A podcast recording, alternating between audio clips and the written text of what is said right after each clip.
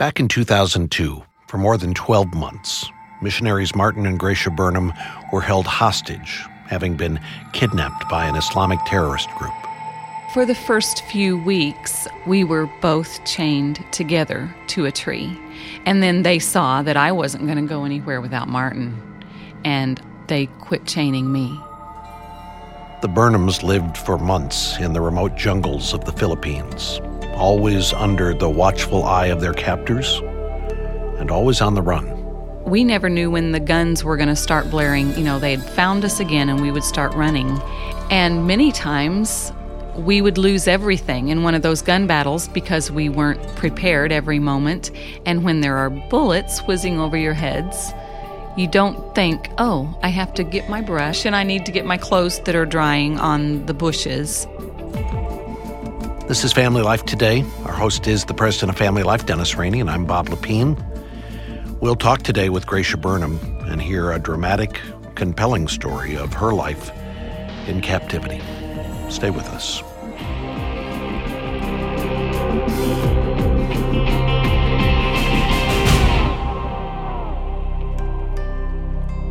And welcome to Family Life Today. Thanks for joining us on the Thursday edition.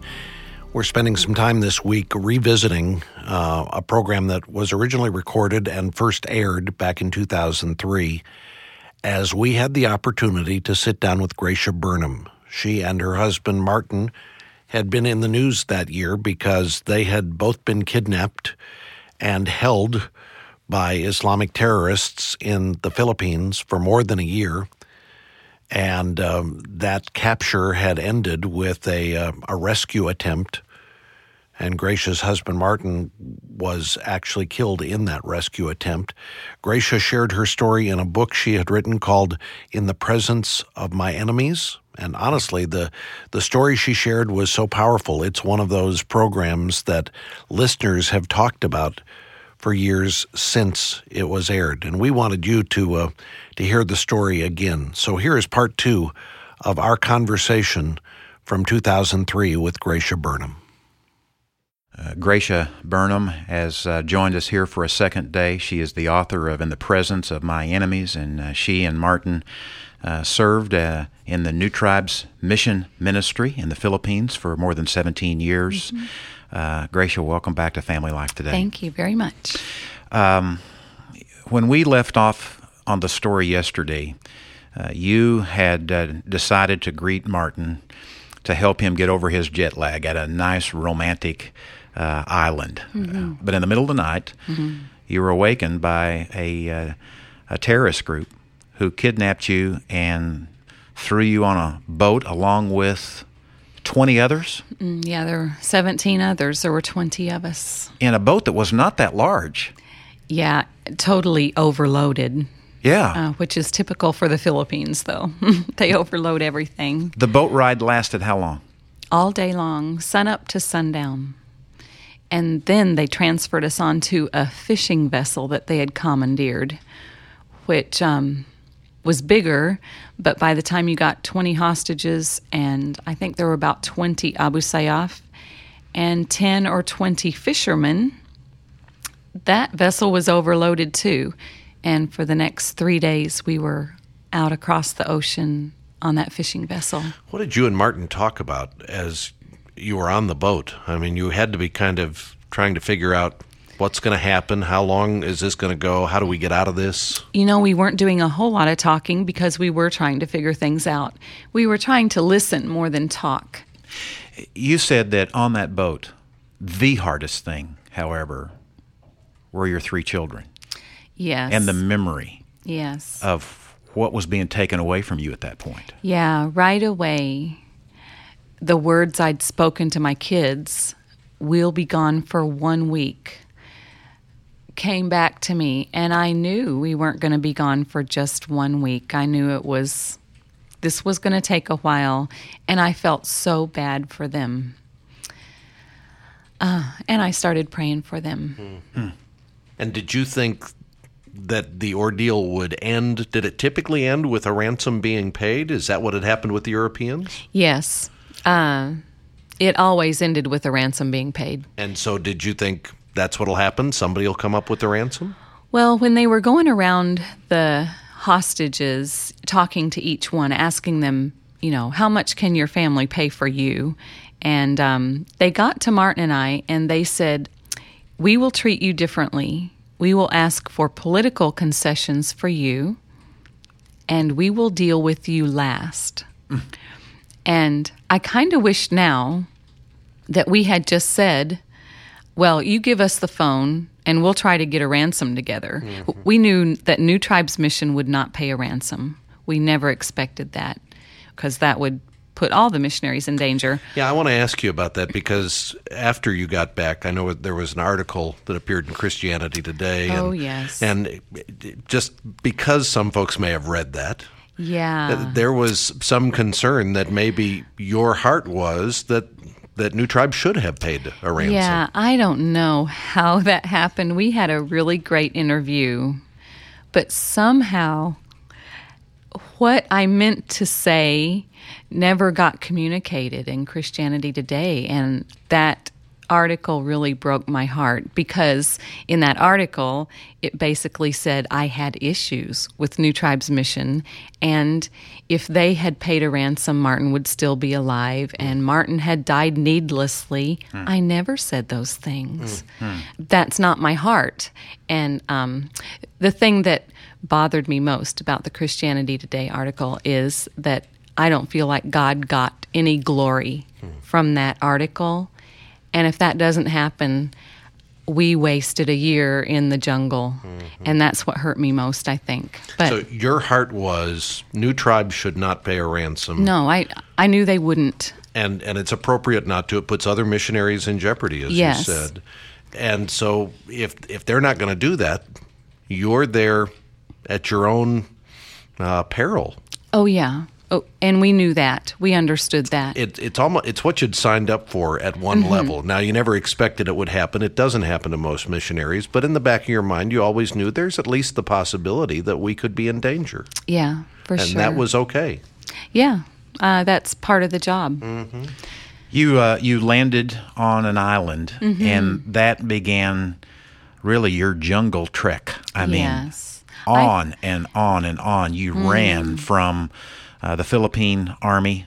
Yes. Um, explain to our listeners what the living conditions were like. I mean, it was as primitive as I've ever heard anyone describe it. Well, we basically had the clothes on our back. We would walk all day trying to get to a, safe area, quote unquote safe. Now, most of the Abu Sayyaf guys had hammocks, and when it got time to rest or time for the night, they would put their hammocks up between trees.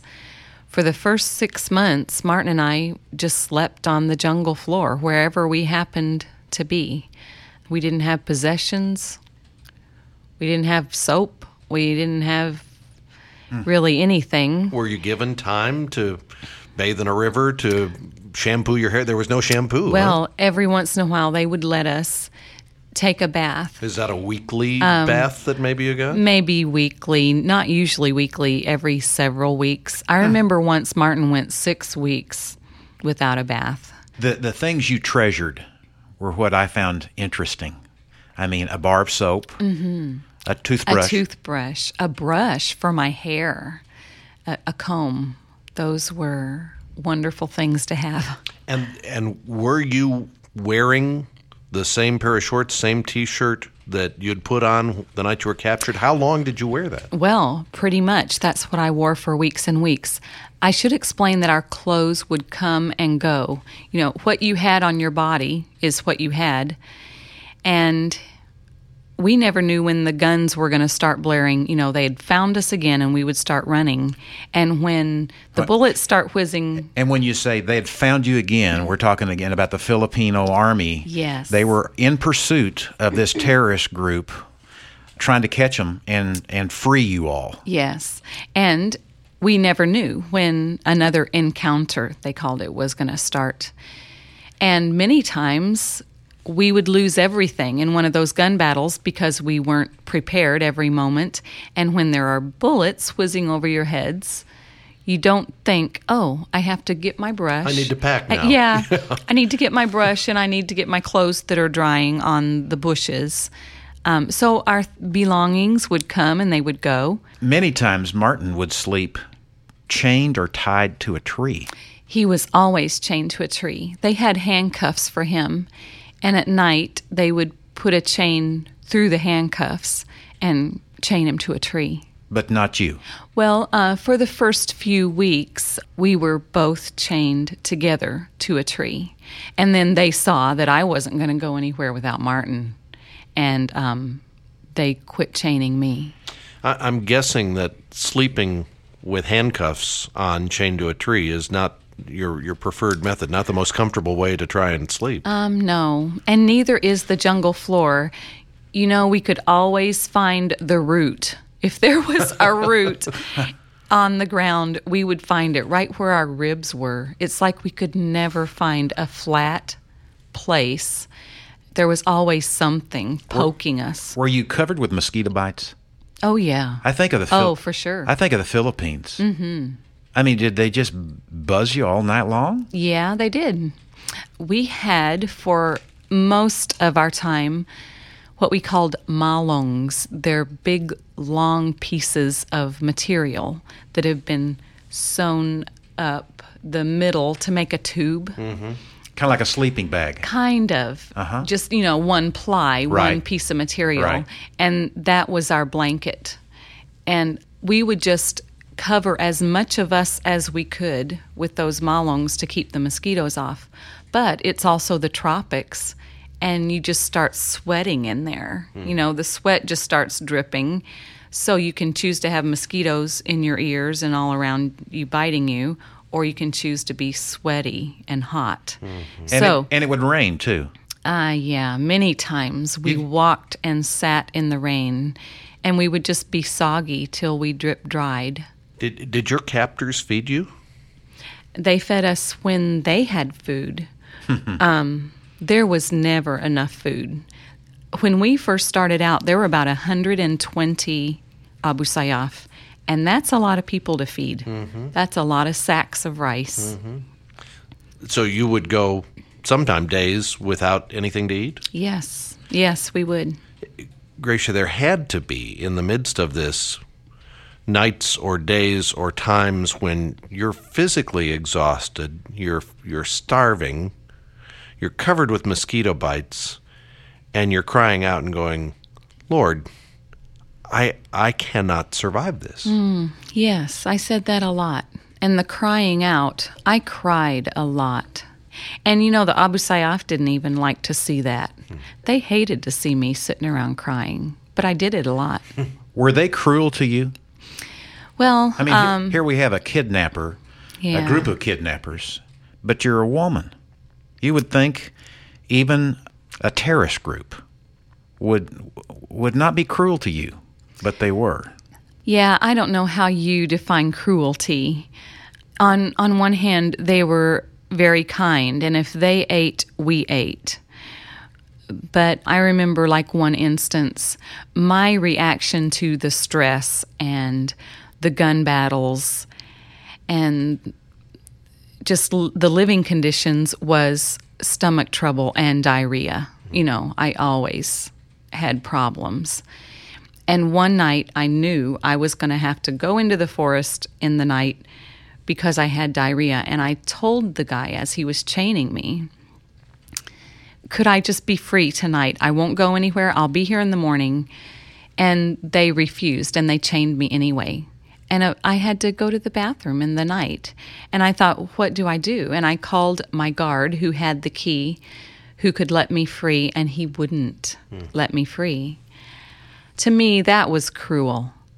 You know, they could have let me go to hmm. the bathroom. Mm-hmm. And I think it was cruel when they would shortchange us.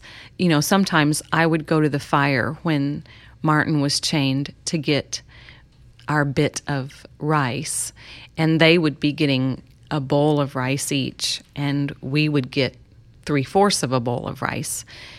To me, that was cruel. On the other hand, they were giving us something. Mm-hmm. They didn't beat you. No, no, this could be such a worse story than it is. They never beat me, they never molested me. Martin and I were always together. They didn't even, you know, really ridicule us with their words. They would ridicule Christianity and stuff, but they they didn't do that to us, and I'm thankful. Their hope with you and with the other hostages was that someone would step forward and pay a ransom. Was that happening? Were there hostages being set free because ransoms were being paid? Yes, one by one, the hostages were set free when their families came through with a payment. And as time went on, we saw that these political concessions they wanted were not going to happen for us. Mm-hmm. And um, it got to be where they wanted a ransom. How soon was the earliest hostage set free? Was it a month into the ordeal? Do you remember? No. Uh, one couple was released like less than a week yeah. into our captivity. And then it took about another week for a couple more, and then another week for a couple more. And then so, it was several months. How long before it was just you and Martin? Seven, six, seven months. But there did actually. It wasn't just me and Martin. It was me and Martin and Ediborah Yap, a Filipina nurse that had been taken with us mm-hmm. till the end. Hmm. Even in the midst of the cruelty, the suffering, there were moments of brilliant sunshine, and it came one day in the form of some letters from your children? Yes. Four times during our captivity, mail came into camp in the jungle. How did that happen? I have no idea. The Filipino government can't get in and rescue you, but they can get the mail but through. But mail did All come right. through. That was so neat. And we always loved those letters and we would read them over and over and over. Well, I want you to read Jeff's letter okay. to you guys because I want our listeners to hear this letter, oh. and I want you to, to explain the conditions in which you were reading it. Okay. Um, the night before, we'd been in a gun battle that had lasted all day. We'd kind of been trapped by the military in a field, and each way we would go, new gunfire would erupt. And then, under the darkness of night, we snuck out of there and walked all night. And every time we were stopping for a rest, I would go to the bathroom and I took my backpack off once to go to the bathroom, and when I came back, ev- the line was starting to move already. So I just got in line behind Martin. Oh, yeah. And then I realized I'd left my backpack behind, and I turned around to get it. I could see it, and there was a new guard with the group. And he pointed his weapon at me and he said, No, you go. And I said, Ah, my backpack, it's right there. And he wouldn't let me get it. I had just lost everything. Mm. You know, I had a sheet, I had toothpaste, I had some underwear. I had just lost everything and I was heartbroken. And I said to Martin, Oh, Martin, how can you ever forgive me? Mm-hmm. I've lost everything. And Martin said, I forgive you. And now you need to forgive yourself. Mm. And so that night, just the heaviness of having lost everything, the next morning, we got to a Muslim village and they cooked for us and carried off the wounded for us. And as we were sitting there, uh, like a backpack came into camp with stuff for us, and inside were letters from our children. And every single thing that I had lost the day before was replaced. Mm. I, I couldn't believe it. God just did that for me. And inside were letters from the kids Jeff, he was 13 at this time. His letter reads um, Hey, my cool parents. We are having fun here with Grandma and Grandpa and all our cousins. Aunt mm. Felicia took us to rent movies just now. It was great. I didn't really enjoy the movie we got, but that's okay. I just wanted to say hi and that I'm looking forward to seeing you again. I'm praying for you. Bye. Jeff, the cool one, in parentheses. But but the letter I love is Zachary's. Zach was 10. He said, Dear mom and dad, how are you? I am fine. We went to Walmart today. It is fun here. At Mega Mall, we bought two computer games. I will write you back. Love Zach. I will write you back. We laughed and laughed. We said, No, don't write us back. We're going to be out of here. Don't write us back. I read those and I, I thought, how surreal that must have been to be in the jungle and be hearing about shopping at Walmart. Mm-hmm. Yeah, it gave us a little glimpse into our children's lives. Video rentals and computer games. Yeah. yeah, I love it. Wow. Did it also, though, not tear your heart out? Oh, yeah. Yes, but They're safe. but we knew they were fine That's and they good. knew life was normal for them. but you still Felt so good. got to get out of there. I know. I mean, a mother's heart at that point. That's what, uh, as I read your your story here, I, I, I just again pictured Barbara and how her heart would want to be to be with my kids, mm. to be with my children, to be a mom, to be a family again. And, yet that had been taken away from you. And to think again, Dennis, that this wasn't something that happened because Martin and, and Gracia were on a vacation. That they were in in service for Christ. Right. Th- This was the- the reason for the ordeal because they were faithful followers of Jesus Christ and and willing to even when they went to the field for the first time to say the world behind me, the cross mm-hmm. before me. Right. You know, no turning back. Mm-hmm. And and I think it's at these points we need to reread what it means to be a disciple. Mm. Jesus said, "If they hated me, they'll hate you." And and if if you're a Christ follower, mm. then you should expect persecution. You should expect trials and difficulties. And yet it's in these moments that the scripture comes back to remind us of the truth that uh, let not your heart be troubled. Uh, believe in God, believe also in me, Jesus said. I think about Gracia, you reading uh, stories about Amy Carmichael as you were growing up, Yeah. and I think about the kids who are growing up today. They're going to be reading this story. Yeah, mom and dad ought to be reading it to them. How Yeah. cool. What a Yeah. good thought. And- oh, it's it's it's happening. I'm going to tell you it's going to happen because there needs to be another generation of missionaries, and uh, I believe, gracious someday there'll be a young lady who will tell of reading your story and having had God touch her life profoundly to give her the courage and the faith to step out. In fact, I don't believe there'll be one lady. I believe there'll be many uh, men and women who have uh, drunk deeply from your life and Martin's and your courage and your faith. And that's really what what we wanted to do here uh, today on Family Life Today is to challenge families to uh, raise the next generation of missionaries. We have a shortage of missionaries around the world, and we have the greatest news that's ever been proclaimed. And if there's ever been a time when it needs to be proclaimed, it's today. Yeah. And I think we just need to be giving our children a vision and a heart for the Great Commission. Yeah, and this is a book that can be a tool to help do that. In fact, this is a book that families may want to read together, a chapter at a time, uh, at the dinner table or on vacation this summer. The book is called In the Presence of My Enemies, and in the 10 years since all of this happened, Grace has had the opportunity to uh, do a revised and updated version of the book that includes information about a trip back to the Philippines, a secret trip that's all in the, the new version of the book, In the Presence of My Enemies. Go to familylifetoday.com if you'd like to request a copy. Uh, click the link in the upper left hand corner of our website that says Go Deeper, and you'll see a copy of Gracia Burnham's book, In the Presence of My Enemies. Again, the website is familylifetoday.com.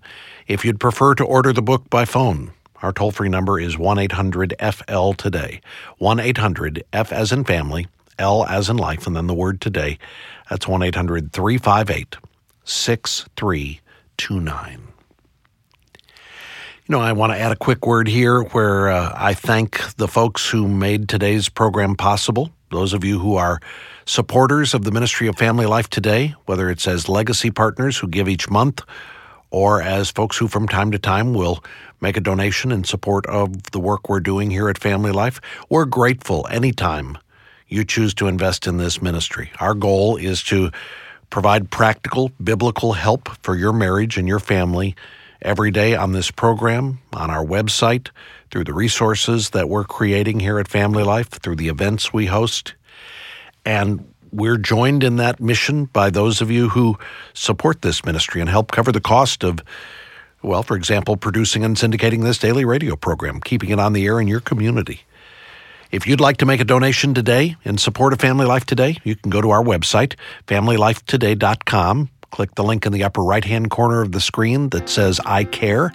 Make an online donation or call 1 800 FL today to make your donation by phone. Or you can mail your donation to us at Family Life Today at Box 7111, Little Rock, Arkansas, and our zip code is 72223. Now, tomorrow we're going to hear about the eventual rescue attempt that was made. After 12 months of captivity, there was an attack on the rebels, an attempt to free the hostages, and we'll hear that story from the perspective of one of those hostages, Gracia Burnham, on tomorrow's program. Hope you can join us for that. I want to thank our engineer today, Keith Lynch, along with our entire broadcast production team. On behalf of our host, Dennis Rainey, I'm Bob Lepine. We'll see you back next time for another edition of Family Life Today.